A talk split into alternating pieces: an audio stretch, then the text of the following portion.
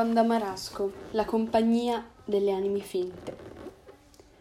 Editore Neri Pozza, Bloom. La porta di casa Malone era sbilenca come la famiglia che l'abitava, il padre con un, bizzetto, con un pizzetto d'annunziano e quattro capelli sul cranio, la madre grigia e minuta china su un infuso che la faceva scatarrare, Adele, la figlia infermiera, Umberto, il figlio scemo, e Mario Maria, il primogenito, che faceva l'ombra femmine, femmine, femminea sul vascio. Che ti credi? Io sono diplomata, mi disse Mario Maria la prima volta che accompagnai mia madre in casa Malone. Ho fatto il corso di grafica nell'accademia. Dovevo andare a Milano. Me ne avevo a fui notte ma poi è successo quello che è successo. Vieni, ti faccio vedere una cosa. Ti impressioni?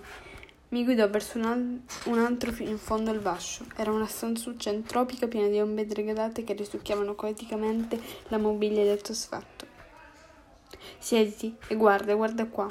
Le cosce, il bordo delle calze. Mario Maria sollevò di scatto la gonna, come se estrasse il coniglio del cilindro. Fu il gesto in cui mi mostrò la sua trasformazione. Mi è costata 5 milioni, sono andata in Svizzera a farmi operare. Tu non sai niente, c'è sta storia mia. Inizi a raccontarmela come un ciclo di morte e di resurrezione. Era un bambino quando prese a giocare con la bambola di Ada. Il padre lo spiò e un giorno la bambola sparì. Umberto gli disse che la madre e il padre l'avevano buttata nella monnezza.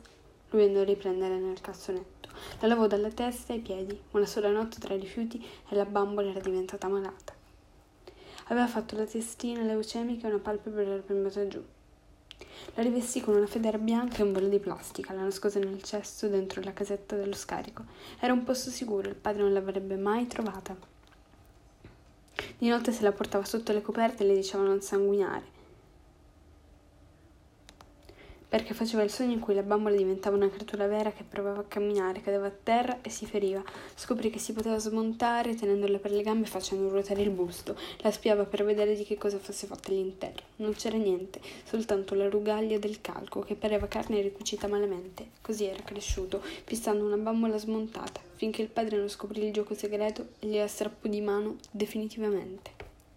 Un anno dopo si innamorò del compagno di banco che si chiamava Filippo. Come i principi, aveva una faccia da bambino forestiero, con gli occhi nocciola, i capelli rossi e i denti bianchi. Gli mancava un altro essere da portare con sé. A dieci anni, finite le elementari, cominciò a provarsi allo specchio i vestiti ad Adele.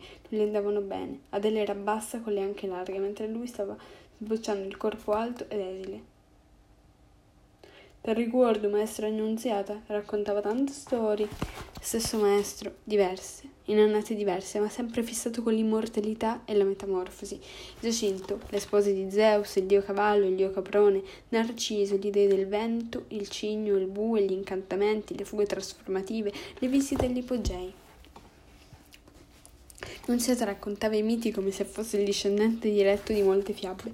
Forse sapeva che la guagliunera povera si appassiona alla, com- alla commissione fra demoni, uomini e bestie. Mario Maria aveva riconosciuto nelle storie di Nunziata la propria natura e io la relazione tra il mio corpo e quello di mia madre. E la signorina Capece, la maestra di musica Taricuorte, Mario Maria andò ad aprire un cassetto del comò. Guarda, li tengo conservati da tanti anni. Erano spartiti, una cartella piena di spartiti. La signorina Capece abitava al secondo piano del civico 49, figlia di un gerarca trucidato nel 44. Era venuta ad abitare sul vico unghiato dopo la guerra, traslocò da Posilippo a Capodimonte per non incontrare la gente che quando la vedeva girava la faccia e per nascondersi alla storia che continuava ad ucciderle il padre.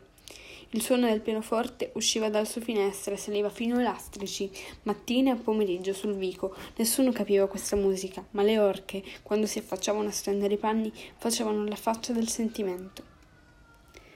Mario Maria aveva allora nove anni. La musica lo rapiva quando passava sotto casa della Capece. C'era uno stemmo sul portone. Due testine buccolose con le fronti accostate. A lui parevano cape e bambole, costrette in quella posa a scambiarsi pensieri nei secoli dei secoli. La musica aveva dolore e potere, si mangiava le setelle e i basoli. Quando arrivava alle zaffate, il fumo sopra le campagne si disperdeva e diventava il colore del cielo. La capeccia si era accorta di Mario Maria, che si fermava incantato sotto le sue finestre, e un giorno lo chiamò. Sai, ti faccio vedere il pianoforte. Bello, nero, lucente, con la scritta dorata Seinbach parola sconosciuta ma che gli è apparsa misteriosa ed elegante. Le lezioni di piano di Mario Maria duravano quattro anni, quattro anni di miraggio. Ogni volta che toccava i tasti del pianoforte, Mario Maria si, trasci- si sentiva trascinato in un mondo che ardeva.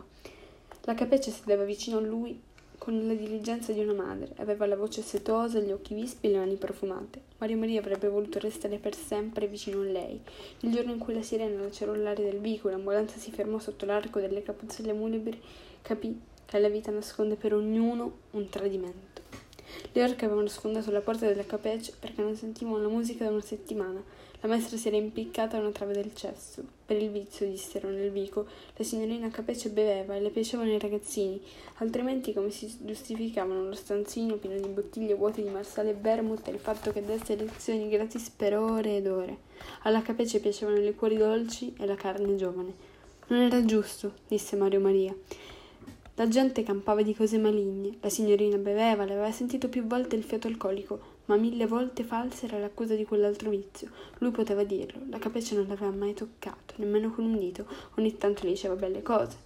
Uno deve essere quello che si sente di essere. La capace aveva capito la sua natura. Non gli permise di vedere la signorina nella trave, così fu Mario Maria a mettere su una scena della morte nel cesso di casa. Chopin alla radiolina, le piede quasi scariche e la musica gracchiata. Riempì la vasca d'acqua, svitò il rasoio e prese l'elmetta. Non gli diede dolore. Pareva un panno di seta entrato nella pelle senza trovare resistenza. Quando precipitò nel vortice, la musica gracchiata e la voce di Adele si fusero in un unico richiamo allucinato. State tre ore qua dentro, rape, rapi, se non è rape, avuto a montare la porta.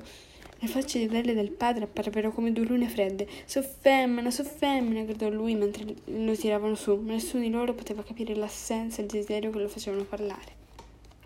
Nessuno. Quando Maria fu quando Mario Maria fu dimesso, lo tennero chiuso in casa per un mese intero dentro i panni di masco. La reclusione gli parve un carcere eterno. La madre strappava le pezze per mettergliele in fronte. Il padre seguiva l'azione con uno sguardo di cemento. Lui cominciò a urlare e sbattere la testa contro il muro. Sentì ogni giorno il sibilo di Adele dall'altra parte del muro. Che scuorno, che scuorno, la vita a chiudere. La madre preparò la valigia in una mattinata di dicembre. Il padre lo portò al manicomio Leonardo Banchi con la certificazione di un medico della mutua che non l'aveva mai visitato. Mi aveva avvertita, ma che non doveva entrare più nel vascio del malone. Si trattava di una famiglia tetra. La demenza veniva dal sangue della madre, una razza saziata sul vico degli anni 50. Il, bari- il baratro che pativano si vedeva dalle smorfie nervose. Adele si muoveva a scatti in una maniera uccellesca e si sorvegliava le alterazioni della casa. Umberto, oligofrenico dichiarato, passava il tempo a fumare e a leggere fumetti pornografici. Il padre spaccava con gli occhi la carne degli altri e la madre era una femmina senza sguardo, una specie di massa pesante che si muoveva dentro casa sforzando il passo come se dovesse lottare contro un vento che le soffiava sempre intorno. Ci tornai però, anche quando Mario Maria si ammalò della peste del vico, come dicevi tu. Dovevo entrare nella miseria, nel sonno delle altre creature, nella morsa del loro desiderio e della loro parte buona. La testa di Mario Maria era diventata zellosa. Portava intorno al collo un fazzoletto giallo pannocchia per proteggere la nuca ghiacciata e diceva ogni momento fa frid il manicomio un medico alto e biondo l'aveva preso a ben volere. Quando camminava sul corridoio dava l'impressione di avere una lunga candela in corpo e che la portasse accesa mentre attraversava la mimica ossessiva dei pazzi. In una giornata del sole il medico lo dichiarò sano. Lui si trovava nel cortile insieme ai pazzi sbrancati dalle camerate. Tuo padre verrà a prenderti domani. Torni a casa. L'idea di uscire dal manicomio gli fece male. Restò per ore a guardare con gli occhi annebbiati i pazzi incollati alle crepe delle mura di cinta come lappole su una, ma- una mappa di rami. Alcuni avevano pose a ragno, panno steso, braccia crocifisse. Pareva che volessero rientrare nel tuffo per caricarselo addosso per sparirci dentro.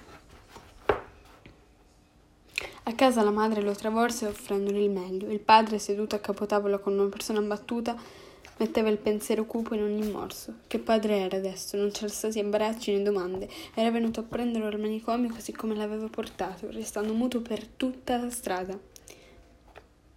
Non sembrava il padre nel giorno di ritorno di un figlio, un uomo sempre fermo sulla soglia di qualcosa, smilzo e oltraggiato, con alcuni tratti comici e consumati dentro la figura, come erano le stanghette ingiallite degli occhiali e le grandi orecchie rosate discoste del cranio. Aveva percorso, avevano percorso la strada scambiandosi mezze parole ci, della città. E la madre, una vecchia con l'enfisema nel corpo che non sceglieva mai niente e mai gli aveva chiesto come stai. Adele, la vera padrona di casa, era nera e vendicativa. Umberto, l'unico che gli volesse bene, era scemo, uno scemo angelico, dunque era, so- era solo, con il suo sesto fantasmato.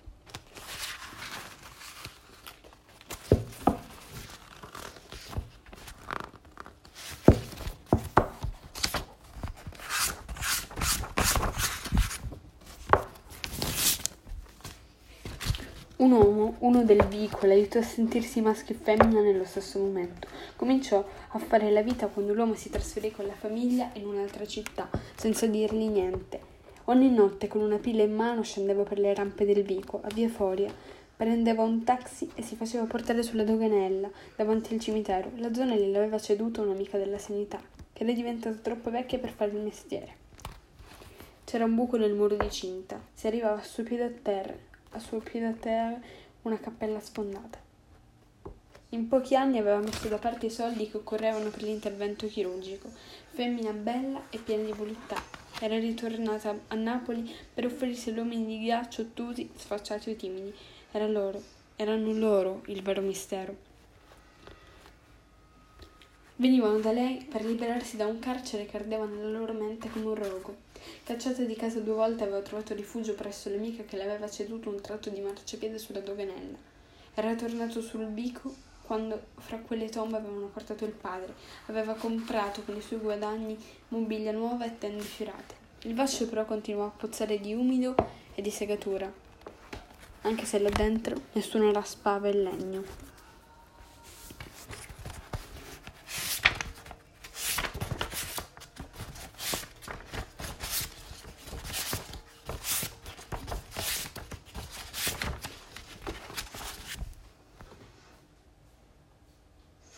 Lo sai che malattia tengo? Sì, e non tieni paura. No, se non ti mette paura vuol dire che con passione sei malata pure tu. Non trovai una risposta. Dirle che cercavo la realtà della miseria del sogno come una specchiatura era inutile. Lei lo aveva già capito. Dopo l'ultimo incontro la portarono in ospedale e non tornò più sul vico.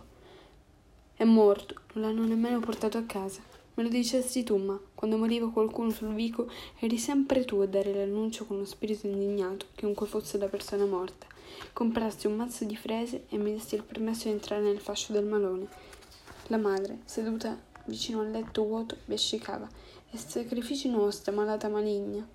Senza interrompersi un solo momento, Umberto si era rifugiato nell'angolo tra il televisore e la cristalliera. Indossava un completo blu che nessuno le aveva mai visto e smaniava col cinturino dell'orologio slacciandolo e richiudendolo nevroticamente. È l'asco, è l'asco! mormorava con una voce rabbiosa. Resta immobile, ferma sul primo gradino che portava nella stanza di Mario Maria. Non sapevo dove appoggiare le frese perché là dentro mancava il corpo da ricoprire con i fiori. La morte di Mario Maria dovevo immaginarmela sulla faccia incatamata di Umberto che continuava a guardare con gli occhi sbarrati il cinturino largo. Aspettate, grazie, grazie. Un bel seggi. Mamma, o caffè. Adele era diventata più potente e manovrava tutte le azioni della casa. Ci penso io, vedonga più bella, disse con un tono scuro agli uomini delle pompe funebri che erano venuti a chiederle una foto dell'estinta. Ebbe uno scatto e si precipitò ad aprire un cassetto, tirò fuori un mucchio di foto e le sparpagliò sul tavolo. Poi cominciò a recitare la richiesta di un soccorso per coprire l'ondata di vergogna che le era salita sul volto. Aiutatemi a scegliere. Io non ce la faccio. Che se quando siamo andati all'Icola a fare i bagni. Qua siamo dentro bosco, a Reto a Reggia. Era la prima comunione di Umberto, quest'altra quando abbiamo finito i lavori della casa. Fingeva di voler ricostruire un ordine temporale, foto dopo foto. Erano come quelle che si trovavano nelle altre case del Vico, scattate per immortalare il giorno importante in alcune una riga di sole sopra le teste e in tutte l'orgoglio gonfiava busti come piccole corazze l'infianza in bianco e nero degli anni 50, seguita dall'adolescenza davanti a una Polaroid. Allora la famiglia sfoggiava il corpo a colori.